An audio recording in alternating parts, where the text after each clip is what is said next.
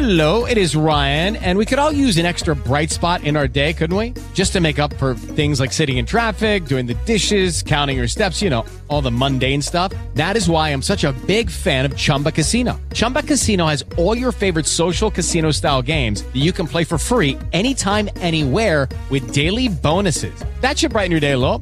Actually, a lot. So sign up now at chumbacasino.com. That's chumbacasino.com. No purchase necessary. VGW Group. Void were prohibited by law. See terms and conditions. 18 plus.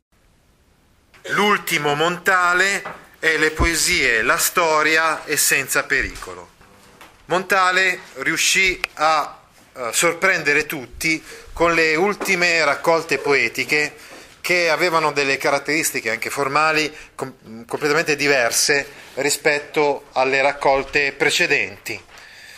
Eh, nel 66 lui iniziò a pubblicare un librettino di poesie che intitolò Gli Xenia. Gli Xenia, come abbiamo studiato in uh, Marziale, con gli epigrammi di Marziale, eh, sono i doni fatti agli ospiti, ed è un termine greco. Eh, quindi doni fatti agli ospiti, doni, come biglietti di auguri che, che accompagnano tali doni, eccetera. Insomma, sono testi molto brevi in cui eh, generalmente il poeta parla a Drusilla Tanzi che è morta, che è morta qualche anno prima eh, appunto del 66.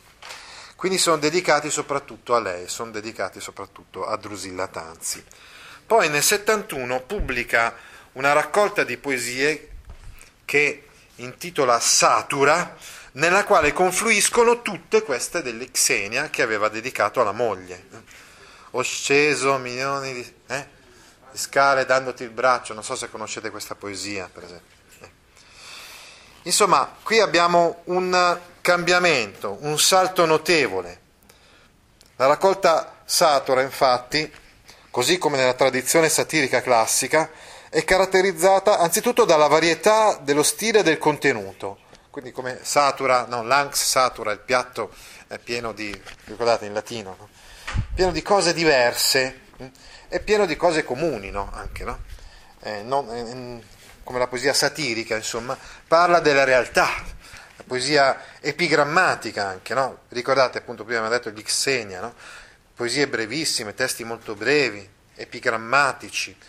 Qualcuno ha parlato persino di giornalismo in versi, cioè questi erano gli anni in cui Eugenio Montale faceva il giornalista e quindi in un certo senso riversa no? in queste eh, queste nuove poesie la sua vena, che è, una, che è una vena spesso polemica. Infatti in queste poesie lui critica i vizi della società e utilizza un lessico bas, basso e familiare. Satura è appunto non solo quindi nel senso di varia, non l'anx satura, ma appunto diciamo satirica, quindi fortemente polemica nei confronti del presente, della società dei consumi e della massificazione. Montale osserva lo sfarsi e il farsi della realtà, il mondo degradato e sconnesso, privo di razionalità, con il quale diventa praticamente impossibile una comunicazione lirica. È ancora possibile la poesia? Questo fu il discorso che tenne nel 75 quando uh, gli, gli, fu dato il, il premio Nobel. Eh, accento alle scelte prosastiche, quindi, e colloquiali Prevale il tono ironico, distaccato, sarcastico, con cui vengono affrontate tematiche come la critica alla società, la morte, l'aldilà. Mm, per esempio, so, ricordo delle poesie in cui riflette sull'aldilà eh, con i nomi dei vini, l'inferno, il paradiso. Forse l'unica sezione in cui il tono si fa più lirico è appunto quella degli Xenia, le poesie dedicate alla moglie morta, Drusilla Tanzi, denominata Mosca nelle sue poesie. E poi c'è questa poesia che leggeremo noi oggi, che è un po' a sé stante, la storia, che ritengo una poesia comunque alta, elevata, importante, anche, anche se fa parte di questa eh, raccolta poetica eh, satura. Insomma, c'era su contro la cultura di massa, i mass media, i mezzi di comunicazione di massa, contro il conformismo, il consumismo. Eh, una condanna, eh, la sua però sarcastica, ironica il più delle volte. E prevale quindi il pessimismo nelle poesie di, eh, di Montale. Dice infatti che in, ormai trionfa la spazzatura no? e quindi di fronte a questo non resta che rassegnarsi eh, con un atteggiamento un po' disincantato e però in alcuni punti un po' divertito. La moglie, Drusilla Tanzi, chiamata Mosca, è diversa rispetto alla donna Angelo, la Clizia delle poesie di Finisterre. È la compagna di vita, è in sintonia morale con, eh, con Montale mm, ed è anche l'unica che, con la quale è possibile resistere all'insensatezza della vita. Lo stile in Satura, dicevamo, è basso, è comico, è parodico, pieno di parodie, antilirico e antimusicale.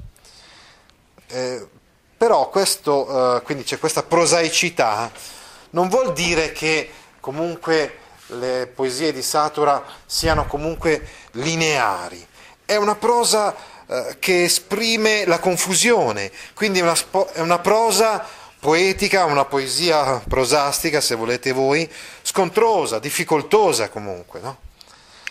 Queste caratteristiche che abbiamo visto nella raccolta Satura, pubblicata nel 71, si trovano anche al- nelle ultimissime raccolte di Montale, che si intitolano Diario del 71 e del 72, Quaderno di quattro anni e altri versi. E acce- si accentua diciamo, l'aspetto quasi giornalistico ed epigrammatico delle poesie di Montale. C'è sempre più la cronaca del quotidiano e sempre meno la poesia il, aumenta il carattere proprio diaristico, quindi confidenziale, in cui lui esprime appunto il suo disincanto, il suo disprezzo per, la, eh, dire, per, il, per il, tempo presente, eh, per la stupidità della cultura del tempo, la sua sfiducia totale, aumentano le antitesi gli ossimori, i paradossi, insomma, in questa poesia eh, degli ultimissimi anni di, di, Montale. Ma adesso leggiamo questi due testi, dicevamo La storia e Senza pericolo. Uh, incominciamo a leggere quindi la storia, che si trova nella pagina seguente del resto. La storia non si snoda come una catena di anelli ininterrotta. Ecco, vedete che qua ritorna nella poesia degli ultimissimi anni di, di Montale ritorna il tono sentenzioso che c'era in alcuni dei primi ossi di seppia. Eh, negli ossi di seppia diceva non chiederci la parola, eccetera. Uh, quindi sembrava quasi rivolgersi a un interlocutore. Ecco, la stessa cosa più o meno avviene in, in questa poesia. E si va avanti proprio per sentenze, per, quasi per slogan. E quello che prevale, soprattutto vedremo all'inizio della poesia, è la definizione in negativo della storia. Che cosa la storia non è? Nella prima parte della poesia, infatti, Montare ci dice che sul mondo e sulla storia non possiamo dire nulla di positivo, sappiamo soltanto ciò che la storia non è. Per esempio, anzitutto, la storia non si snoda come una catena di anelli ininterrotta. Non c'è quindi nessun finalismo, nessun ottimismo. La storia non è una linea di progresso ininterrotta, come pensavano appunto gli idealisti. Eh, non c'è razionalità storicistica, né idealistica, ma neanche socialista marxista. Allora a quell'epoca si parlava, c'era per esempio lo stemma del Partito Socialista era il sole che sorge, no? Lui invece non vede un sole che sorge nel futuro, nell'avvenire, il sol dell'avvenire, eccetera. Assolutamente no. In ogni caso, molti anelli non tengono. Sembra prevalere l'irrazionalità, il caos, eh, la pazzia eh, nella storia. Ma eh, l'immagine degli anelli che non tengono è un'immagine che era già presente nella poesia di Montale. Si trovava infatti nella poesia I limoni, no? diceva che certe volte cerca proprio, si cerca il varco, no? ricordate, abbiamo parlato già del varco, l'anello che non tiene, appunto. La storia non contiene il prima e il dopo, nulla che in lei borbotti a lento fuoco. Ecco, questo ci permette anche di parlare un po' della metrica. La metrica è molto libera in questa poesia.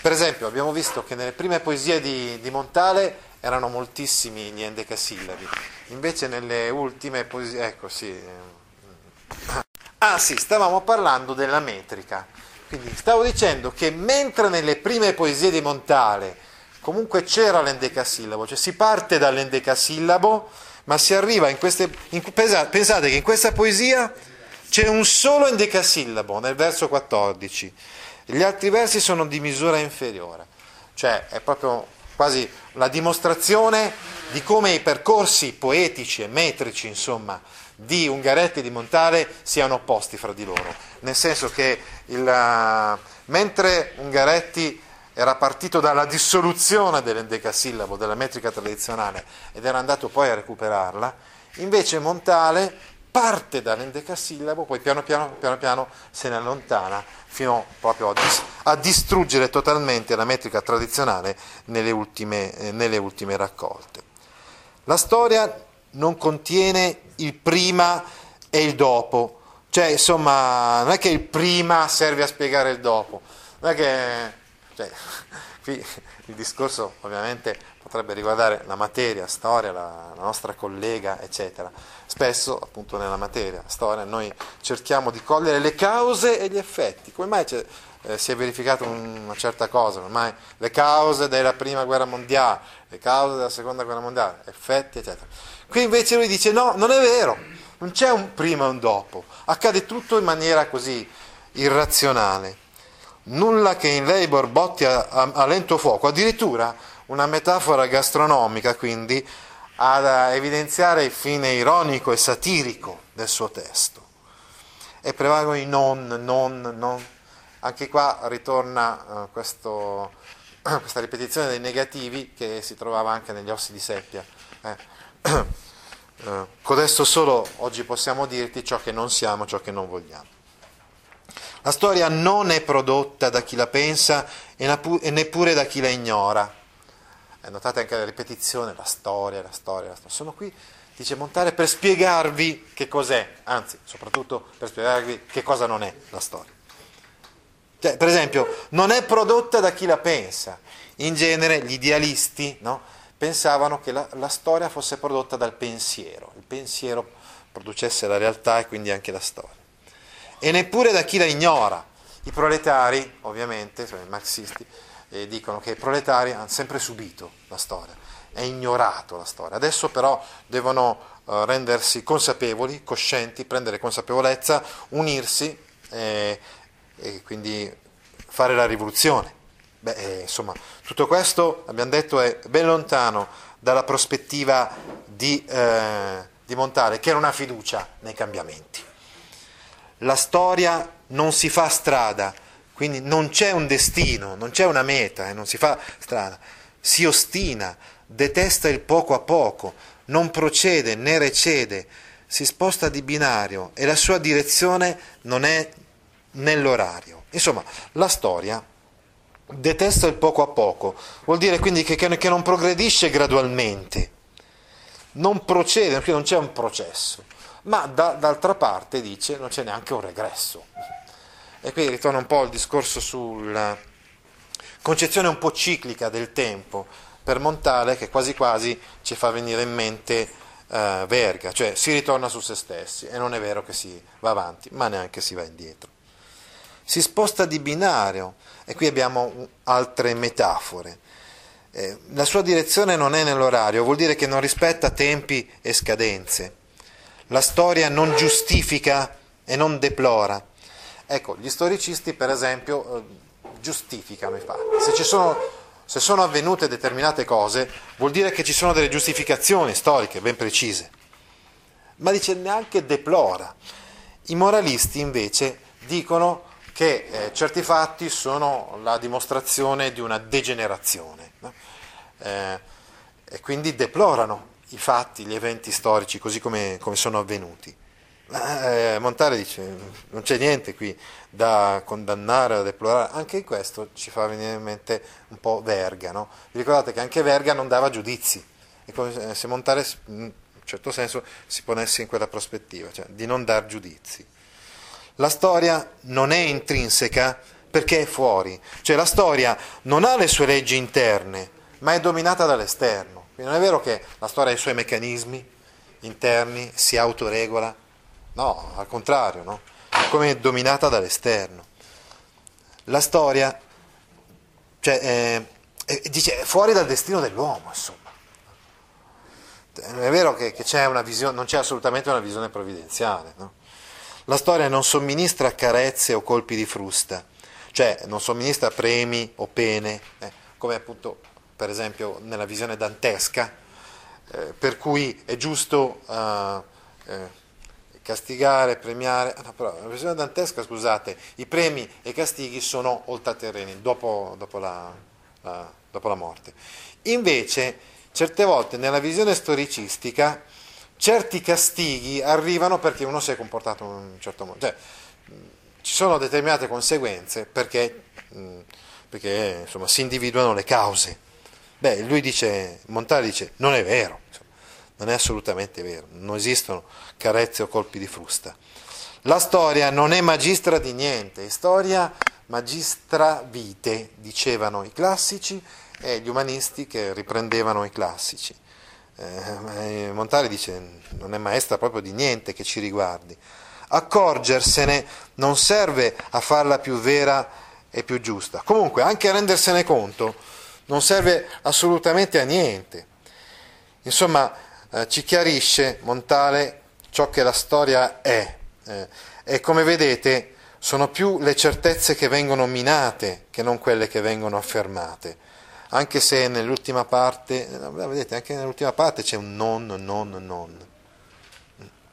Eh, quindi eh, ci sono poche rime, rime tra procedere, cede, binario, orario, somministra e magistra, eccetera. Eh, la concezione della storia che emerge non è un susseguirsi lineare di eventi, non è un passato, un presente, un futuro che progredisce o retrocede, ma è imprevedibile. La storia, infatti, secondo Montale, segue, non segue una direzione precisa, non è scandita da momenti predeterminati, non è un modello cui rifarsi, non è un principio guida che indica all'uomo la giusta via da seguire. Non è una madre in quanto non dispensa consigli agli uomini e non somministra carezze. Questi, questo, la storia non somministra carezze o colpi di frusta, e non è come una madre premurosa che però anche castiga al momento giusto.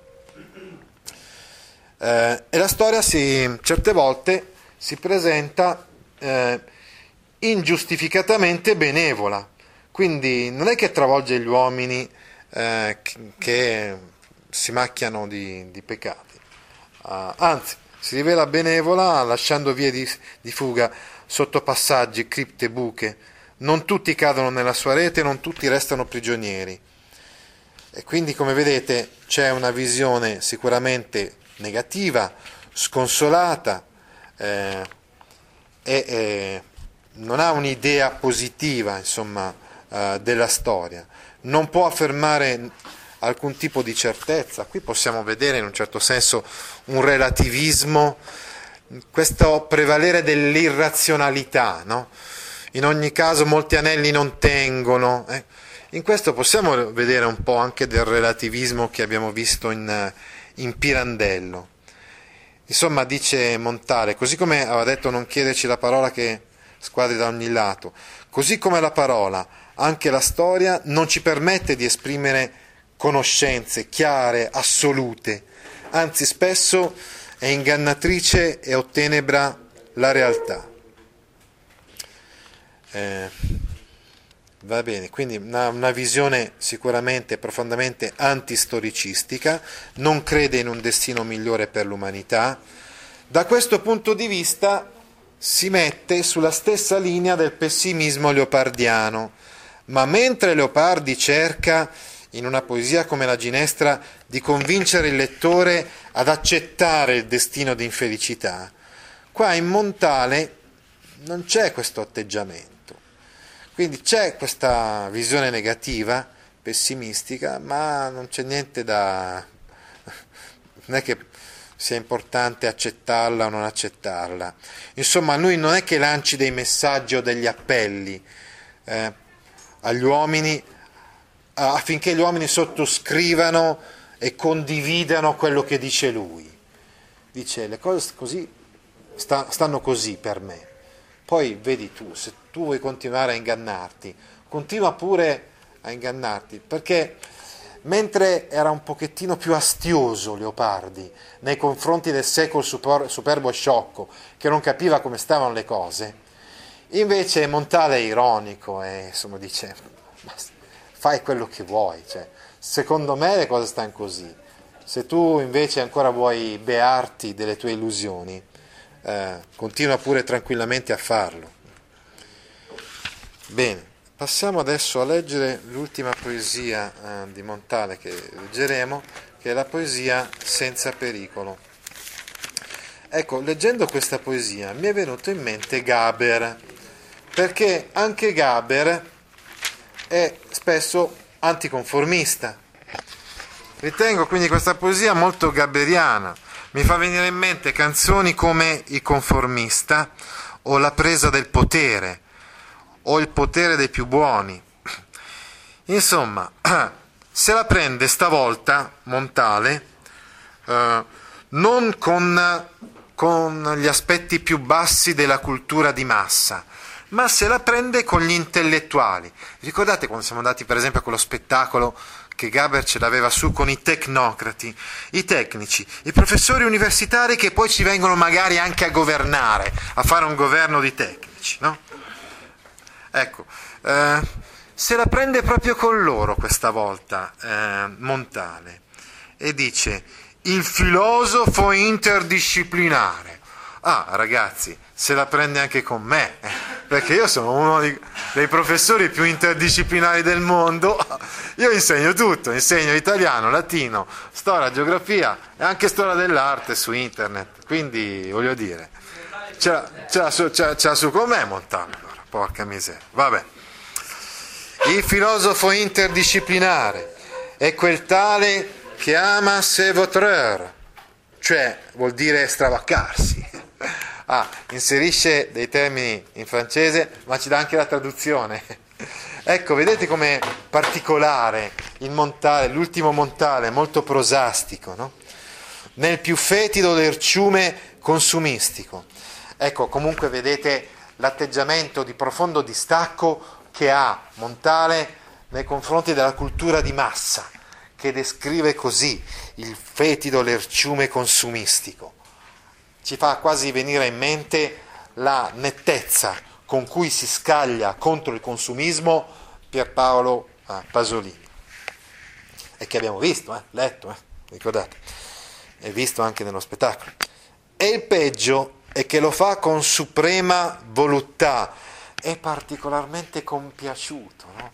a fare il sapiente, il saccente, il sapientone, questo intellettuale, questo filosofo interdisciplinare. E ovviamente dall'alto di una cattedra, lo fa dall'alto di una cattedra, questo filosofo interdisciplinare, eh? pieno di sé, soprattutto però si riferisce, ripeto, agli insegnanti universitari già da lui disprezzata. Eh, ce ne sono tanti di intellettuali, eh, ne conosco di professori universitari che quando erano giovani si scagliavano contro eh, i professori, contro i baroni, eccetera, e poi sono diventati a loro volta professori universitari. Prima disprezzavano tanto no? la cultura accademica, la cultura universitaria. Ora no, ora che hanno la cattedra, il cadreghino, eh, ora invece non la disprezzano più. Eh. Non si era visto mai che un naufrago incapace di nuotare delirasse di gioia mentre la nave coccolava a picco. non si era mai visto, insomma, che un naufrago incapace di nuotare, quindi che non ha i mezzi per affrontarla, delirasse di gioia mentre la nave colava a picco. Questa è una metafora, un'immagine. Quindi lui, questo filosofo interdisciplinare, che forse si sta rendendo conto che la nave cola a picco, cioè che la società cola a picco, ed è incapace di nuotare, cioè vuol dire che non ha i mezzi per, eh, per affrontare questa crisi, la crisi di questa società, eppure delira di gioia, no? eppure appare così ottimismo. Eh? Questa è l'era dell'ottimismo. Beh, invece chiaramente Montale esprime il pessimismo più netto, più radicale, l'assurdità dell'interdisciplinarietà, ess- quegli esseri un po' tuttologi, onniscienti. Eh? Io sono uno di questi, no? parlo eh, di tutto, un po', un po' di tutto, mi esprimo su tutto. Ma non c'è pericolo per gli uomini pneumatici e lui lo sa. Cioè gli uomini pneumatici, uomini che sono gonfi, pieni di sé. Per esempio, diceva in, una, in uno degli ossi di Seppia, prendeva un po' in giro l'uomo che se ne va sicuro agli altri ed a se stesso amico. Insomma, sono quegli uomini pieni, gonfi d'aria, che galleggiano, pneumatici, appunto, che insomma si sono adattati a questa situazione, si sono adattati a questa società. Invece Montale dice no, io non mi sono adattato, non, non mi abbasso a questo. E così ce lo esprime però in questo modo così ironico e anche un po' sarcastico in quest'ultima poesia che abbiamo letto. Ti interessano file di questo genere? Allora vieni su www.gaudio.org e iscriviti alla newsletter A Scuola con Gaudio all'indirizzo www.gaudio.org/news. With lucky landslots, you can get lucky just about anywhere. Dearly beloved, we are gathered here today to. Has anyone seen the bride and groom? Sorry, sorry, we're here. We were getting lucky in the limo and we lost track of time. No, Lucky Land Casino, with cash prizes that add up quicker than a guest registry.